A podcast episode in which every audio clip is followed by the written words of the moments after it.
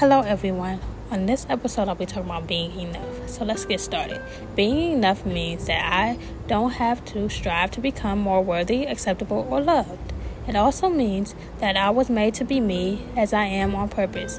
It is no mistake that I am this way, in this place, at this time. I started to embrace the truth about who I really am.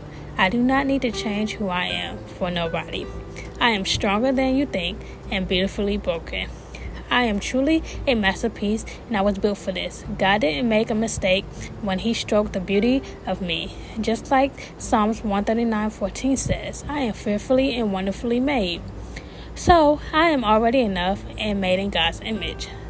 That is all for this episode. Thank you guys for joining me this week, and I will see you guys next week.